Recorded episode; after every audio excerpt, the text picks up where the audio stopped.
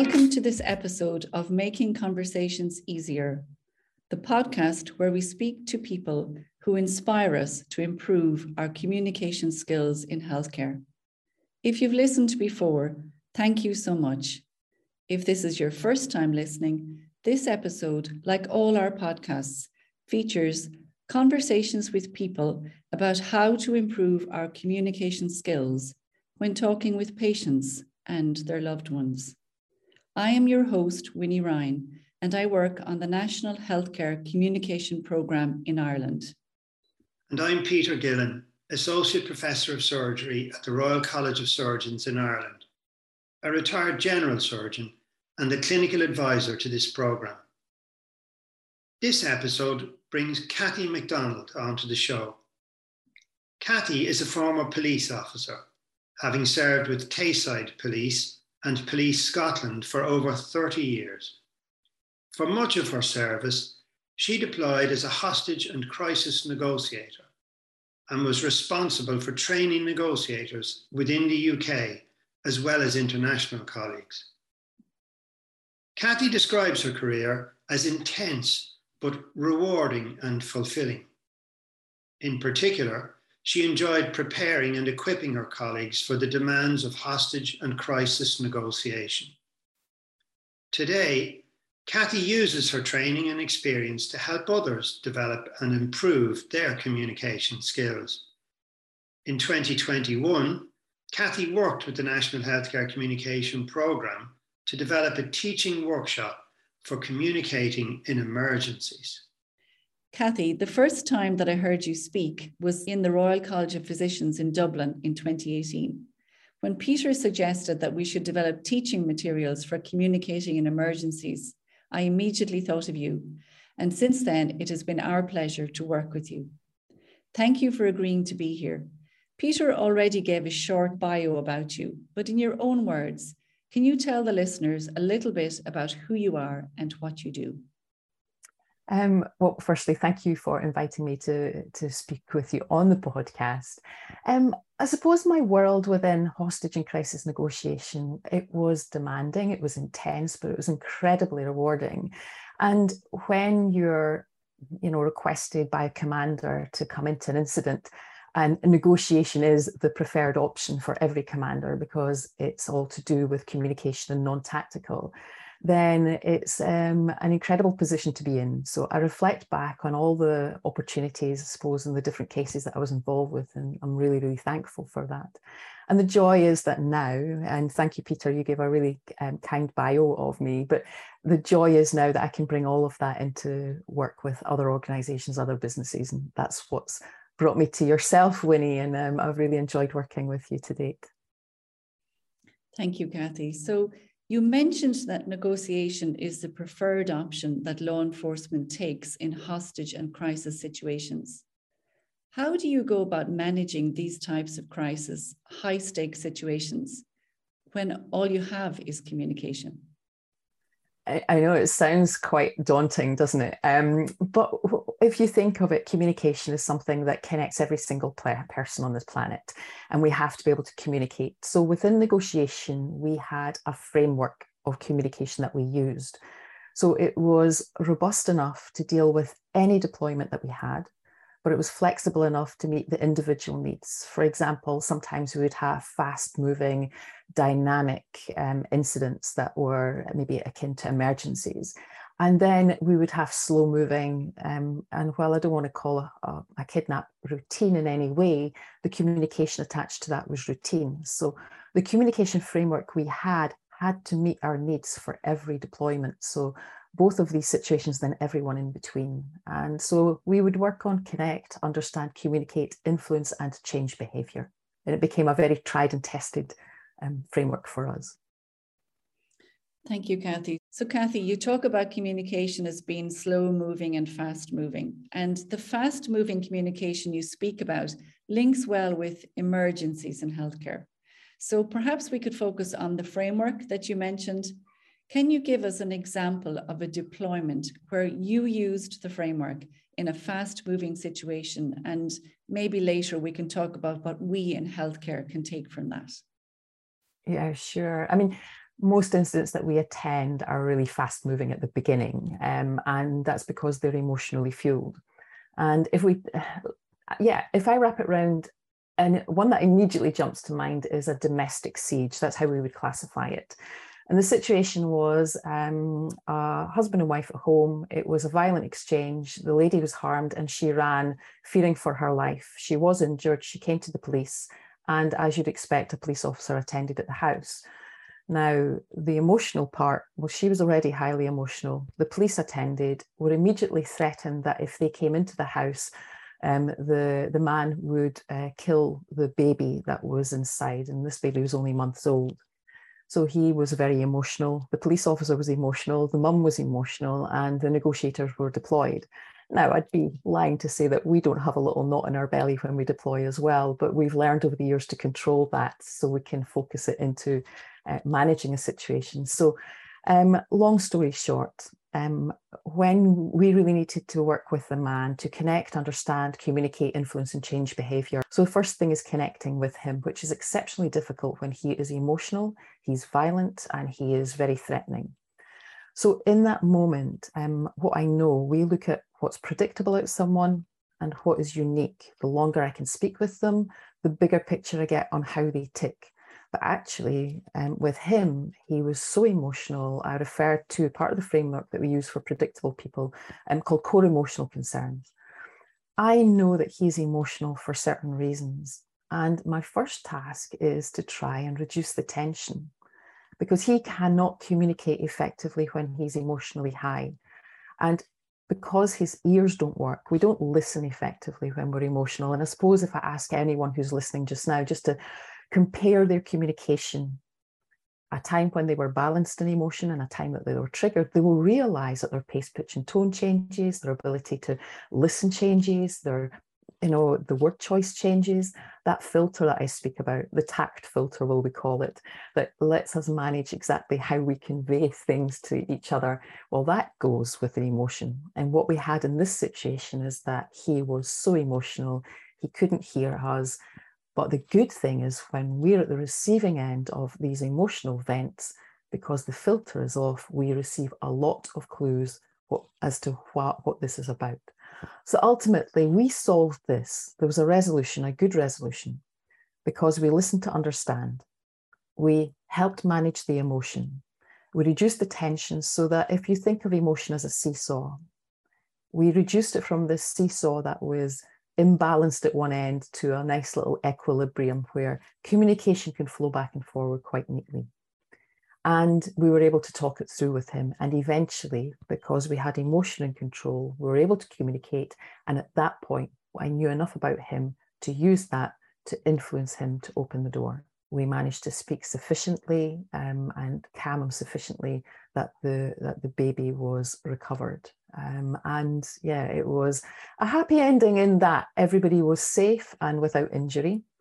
Mm. Um, not so happy because he was locked up for a while, um, but that's sort of how we deployed it. And if you think of it from a commander's perspective, the only option he had was to go in tactically with a public order team or a firearms team, or and in every situation that brings in a physical harm risk. So that's how we'd use the framework within that situation. That one is actually very, very fresh in my mind. I think that one will stay with me for a while. Okay.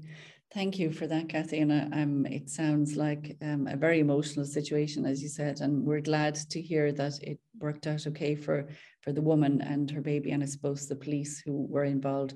There's so much in what you said there. I'd like to go through some of the areas that you mentioned. So the first one is core emotional concerns. That's a term you used, and I suspect this might be a relatively new term for our listeners. Could you tell us a little bit more about this concept, please, and how it's used? Sure. Core emotional concerns were the brainchild of Dan Shapiro and Roger Fisher, and they were psychologists attached to the Harvard Negotiation Project way back many decades ago. And what they uncovered is that every single person on this planet, so that's 7.9 billion people, all need to feel five things in order to be emotionally content. That seesaw I spoke about, that balance, having the balance so communication flows back and forward neatly. We need five things to be balanced in life. And if we have them, well, life is peachy. And the, the, the neat thing about core emotional concerns is that we don't only just need them, but we migrate to environments and to people who provide core emotional concern stability for us. So, taking it back to that incident, I maintained core emotional concern stability for that gentleman, and it made him want to work with me, even though actually he said many things that suggested he didn't want to. So, mm-hmm. core emotional concerns. Would it help if I went through what each of them were, Wini? Maybe in a little bit of detail, maybe give an example. That would be great. Thanks, Cathy. Sure. Well, number one is appreciation. Every single person needs to feel valued and appreciated for what they do and for that to be recognized by the people they'd expect to recognize it. So even within a work situation, we need to know that what we do is recognized. We need a thank you now and then. It's lovely when somebody rewards us with a, you know, a positive appraisal. It's it's um, we need to feel that maybe people make time for us. All of these things build into a feeling of being valued and uh, appreciated. And if if that's the case, then we are happy and we're stable. So in every situation where emotion is high, even the fast-moving emergency ones, what can be said and done that actually makes people feel valued and appreciated that they have a particular, you know, that what they're doing is valued. The next one is autonomy. We have to have a feeling of being in control.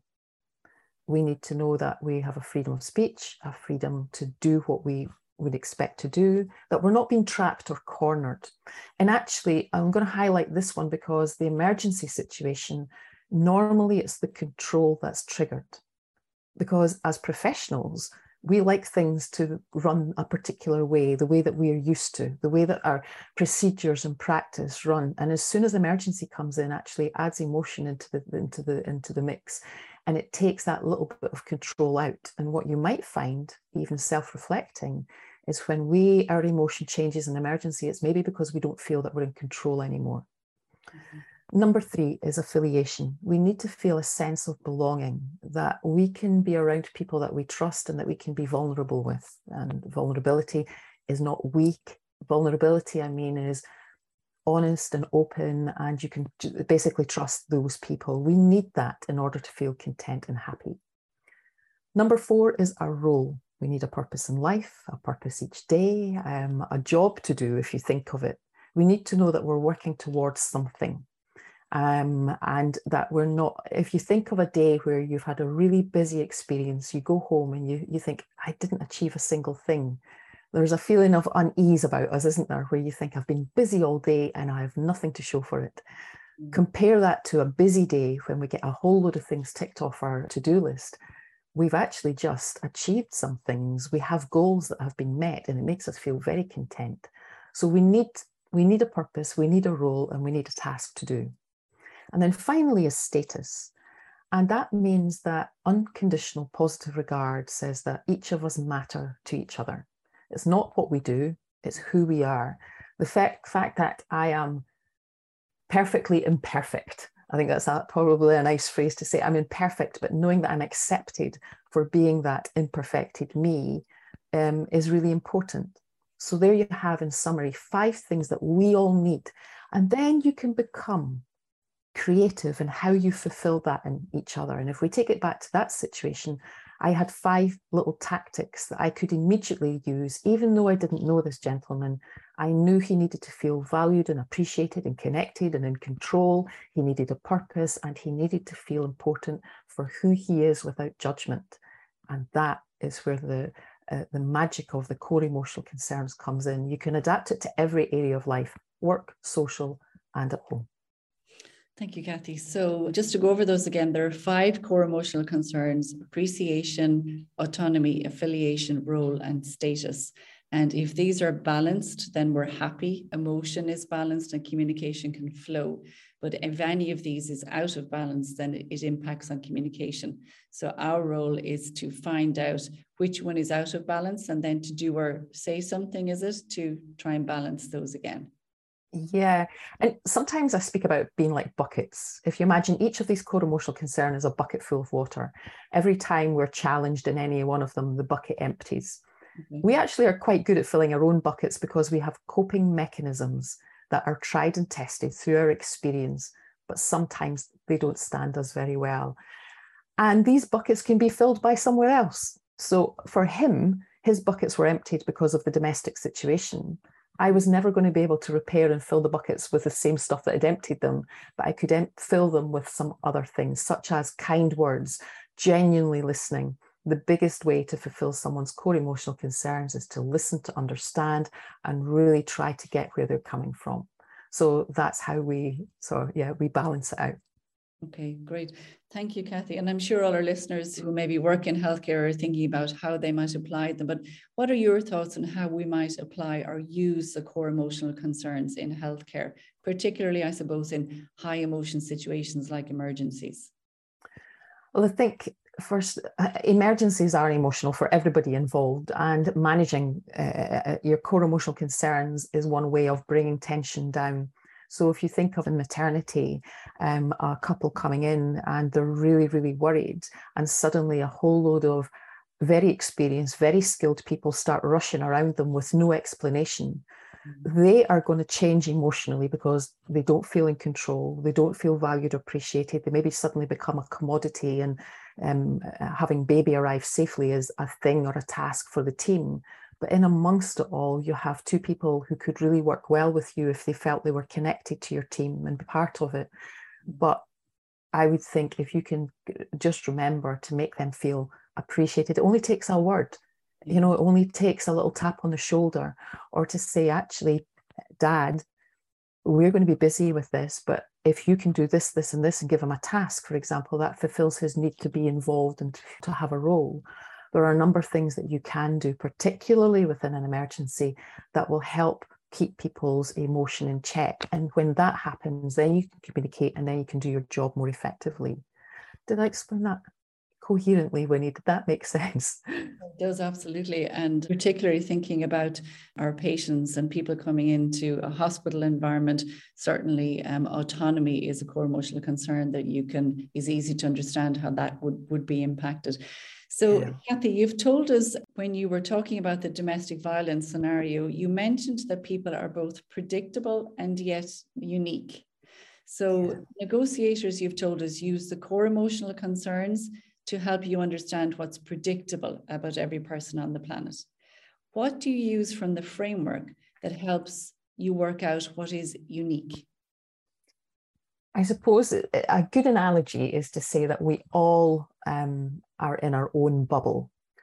And I'd like your listeners to think about the day they're born, they're born into a bubble. And no one else is ever going to be in that bubble with them. It's transparent, it's clear, we can see and we can hear through it, but they're in that bubble on their own. And every single life experience shapes that bubble. So by the time you get to our stage in life, we have quite a good complex and layered bubble going on. And in summary, everything within that bubble is down to what we value in life, what we believe in, what we need, and what we want. Now, the need is actually within there is our core emotional concerns. So our, our predictable stuff is within that bubble as well. But all the other stuff, how do we work that out? The more we listen to someone to genuinely understand, the more we pick up clues about what their unique bubble is. So for this gentleman in the um, in the, the domestic uh, violence situation, I I don't know his world. I really don't. I've not, you know, walked his in his footsteps. He's the only one who understands his world. And therefore, if I take time to understand where he's coming from and listen for the clues that tells me about what he values, beliefs, needs, and wants, mm. I'll actually get a very accurate, quite often, um, quite often exceptionally accurate picture of what is important to him. And when I have that, I can then find the communication that connects to him. And we have that affiliation connection coming in. So the unique stuff is the, the, the unique path that we've all walked. No one else can get us. And I'm sometimes asked, why do people say what they say and do what they do? Particularly if it doesn't sit well with someone, they'll say, why, why on earth do they say that? Why do they do that? well for them in their bubble it must make sense and it, uh, why do people say what they say and do what they do? Because they can and because it works. They're able to say it or do it and it must work for them. And if we can work out well what do they get from this? What does he get from causing violence to his wife? What does he get from these threats? If we can work that out we can then put as part of a little puzzle that we can unravel And taking it back into the world of medicine, why do people say what they say and do what they do, whether that is colleagues, whether it's other stakeholders, external, internal, whether it's our patients? Well, because they can and because it works for them. In their bubble, that makes complete sense. So try not to judge, just try to listen to understand, and then you will find kindness comes out, and communicating with kindness takes you a long, long way. Yes, in healthcare, not just with our patients and with families, but also with each other. So, what I'm hearing there, Cathy, is that um, a lot of the skills are about trying to understand the other person's perspective. Core mm-hmm. emotional concerns are a shortcut that we can use because they help us to understand what's predictable. But in order to really understand the other person's perspective, we have to connect with them first so they'll talk to us and then listen to them so we can work out what makes them tick. And I think you mentioned was it values, beliefs, needs, and wants. That's what you're trying to work out by listening. Wini, you capture this beautifully. Thank you so much. You've got that concise, just to the point. Fabulous. Lovely. Thank you, Cathy. Cathy, emergencies in healthcare by their nature are unexpected and unpredictable. How do we ensure communication flows in such stressful environments? Um, I think it comes back down to the emotion, Peter, every single time. The difference between a routine procedure and an emergency one is the urgency, and that urgency brings emotion in everyone. As health professionals, the same as police professionals, we are skilled, we're experienced, we're trained, but actually we're also human beings. And the human being thing should never be knocked out of us. But it does mean that we have this emotion coming in. So I think, first of all, recognizing that emotion is present, that it is going to impact on our communication, that it's going to impact on our listening. And in fact, the higher the emotion is, the less effective communication will be. So I think recognizing that first and foremost is important. And then grabbing it and making emotion work for you. Um, a lot of that comes from practice, doesn't it? From training and uh, scenarios you practice over and over and over again in order to to have some normality about it so that the emotion is balanced. So i think um, managing emotion is going to be the key thing. Um, and core emotional concerns allow it practice allows it and then there's a whole load of other tactics other you know that we hear from other professionals breathing grounding ourselves and so on but but right back to your your question about yeah emotion is massively important in emergency lovely um Cathy, is there anything that we can do then beforehand to prepare us for what might be ahead in an emergency situation? Sure. Well, one of the tactics we used within our framework was that we liked no surprises. Wherever possible, we created a no surprise environment for everyone because we actually didn't want people to act on emotion it was okay when they talked about emotionally because they gave us a lot of clues that actually saved quite a lot of time, but we didn't want people to act on emotion. So, what we would do is we would think about scenarios that are likely to happen.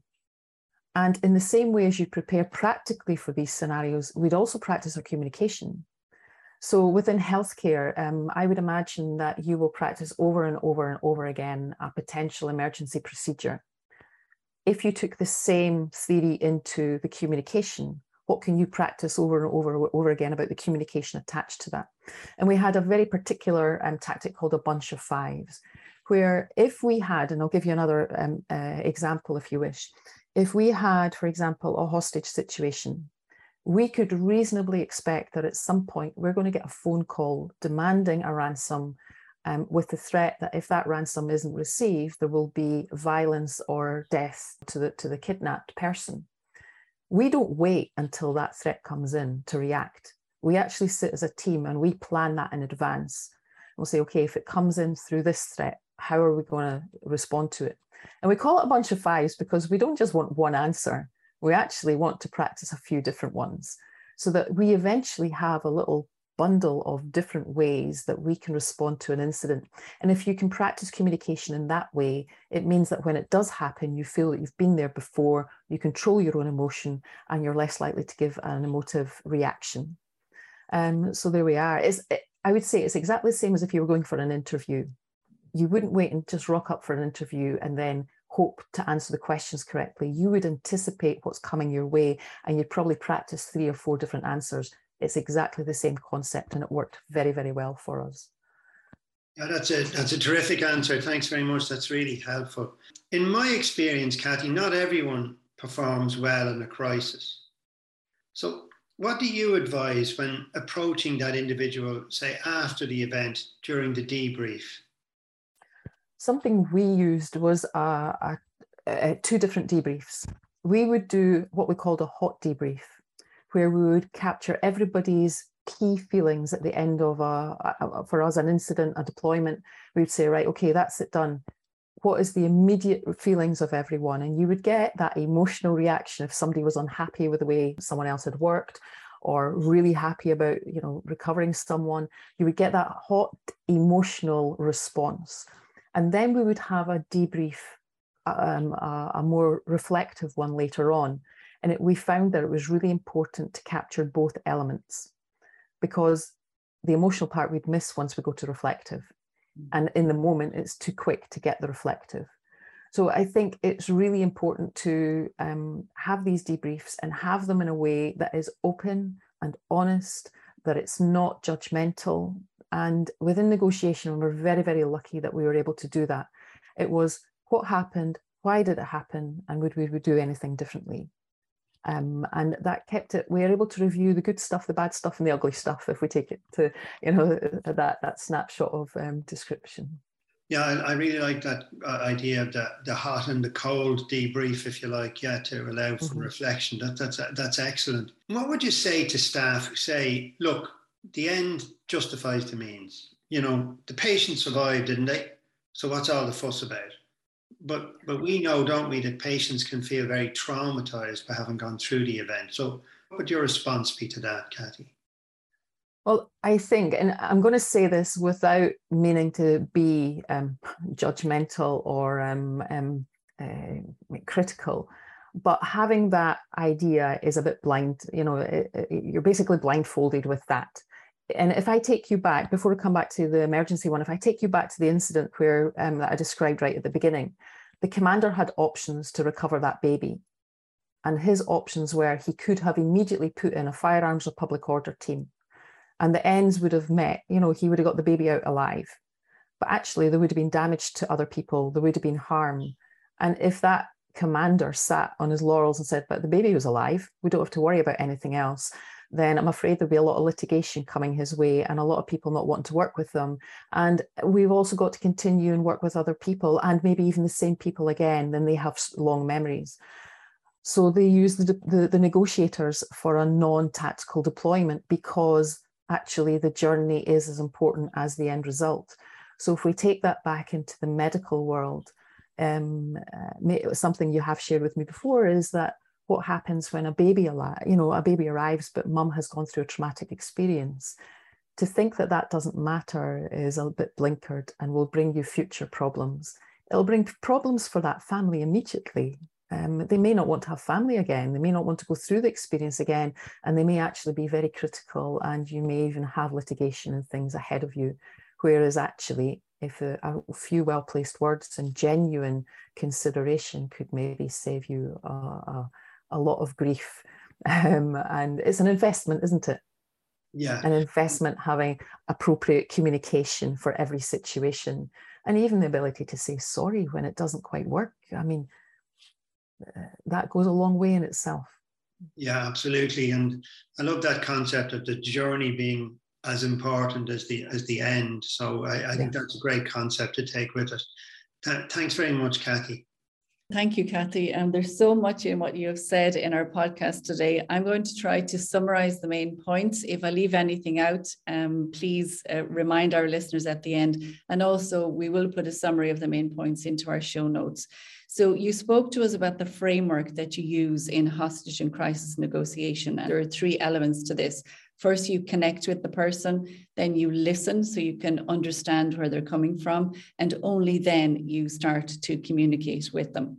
You speak about communication as being slow moving and routine um, or fast moving, like in an emergency, and the framework applies to both of those situations. When communication is fast moving, we know that there's a lot of emotion there. And we know that when, I think you said, when emotion is high, communication cannot flow. Because if the other person is emotional, like the man you spoke about in the domestic violence scenario, if his emotion is very high, then he's not going to hear anything that the policeman or the uh, negotiator is saying to him. So our work is to balance the emotion, and we do this using the five core emotional concerns that you spoke about because they're predictable in every person, but also then listening so that we can discover what is unique. And I love what you said there. I think it's a great line. Why do people say what they say and do what they do? Um, because we, we all run into difficulties with, you know, our family members or with colleagues, even patients that we meet when people behave in a certain way or say certain things. Why do they do that? I think you said it's because they can and because it works for them. So I suppose that's all about listening to discover what their perspective is. Also, though, I think you said when emotion is high, this can be useful for us in a way because this tact filter that you mentioned comes off. so it's a shortcut. I love that. I'm going to use that at home with my husband and with my children. So when emotion is high, the tact filter is gone and you save a lot of time because you can hear what's really important to the person if you're listening to them at that time. In communication, in emotional situations, what we're going to want to do is to balance the emotion, reduce the tension, so then communication can flow. Yourself and Peter talked um, about preparation, preparing for the emergency situations, and you mentioned, I think, practicing, and we call that simulation in our in our workshops. And that the reason that it's important, you said, is because you're practicing different ways of of maybe dealing with a particular situation. So you have a number of responses to something that might go on, but also it helps you because you've gone through it. I suppose a dry run it helps to control your emotion when it actually does happen, when you're in the, the real life emotional emergency situation. Um, you spoke to Peter about debriefs, Cathy also. So you have the hot and the cold. The hot is where you get the emotion, and it's very important to get that at the time directly after the emergency has happened. And then you have the cold, which is more reflective, which is the one you take the learning from, I think. And yourself and Peter spoke about the journey, uh, I suppose, in emergency situations. And in healthcare, we're always looking to you know, get the patient to a certain point, deliver the baby, or so on. But it's important for us in healthcare to remember that the journey, how we communicate with our patients and women during the emergency, and our colleagues, I suppose, as well, is as important as the end result that was my summary. Cathy, is there anything else that I've left out or that you want to add there? Not beautifully done, Wini. I'm so impressed that you have that ability to capture everything. it's such a concise way. Thank you for that. You make it very easy, Cathy. So we end all of our podcasts by asking our guests to name the communication skill that they found most useful. And since today's topic has been about emergencies and core emotional concerns, perhaps we could ask you to leave us with your top tip or tips um, for communicating in emergency situations. I think first and foremost is recognizing that emotion is present and that it actually needs managed in order to you know allow communication to go. And it's okay it's human it's normal. Uh, no judgment should be attached to that and we actually have different emotional um, uh, levels so some people will be more emotional than others so first of all recognize emotion is normal and you know accept it the next is practice and plan and practice and plan for communication in the same way as you practice and plan for the actual physical um, incidents that happen. Um, and then maybe moving on to the debrief is just being open to differences, um, being curious rather than you know defensive or blame, you know, or, um, or, or, or placing blame. Just that appropriate curiosity to say, how come? How did that all happen? So there we go. That's my top tips for emergencies. Thanks, Cathy. Wini and I really enjoyed talking with you today. We touched on a lot of important areas in relation to improving our skills for communicating in emergencies. If people wanted to reach out to you, how can they get in touch? Um, probably the best way is just through my website. It's the W's and then artofcommunication.co.uk. And from there, they'd be able to email, connect to the um, social media platforms and things as well. So I think that's probably the quickest and easiest way. That's great, Cathy. And all that information will be in the show notes for our listeners. Well, Cathy, it was great to chat and thank you for taking the time to join us today. Thank you so much for inviting me and uh, yeah, yeah, for capturing all I've said in such a great way, Wini, and to yourself, Peter. Thank you. Thanks too to our listeners for joining us. Stay tuned for the next episode of Making Conversations Easier. Until next time, Slán go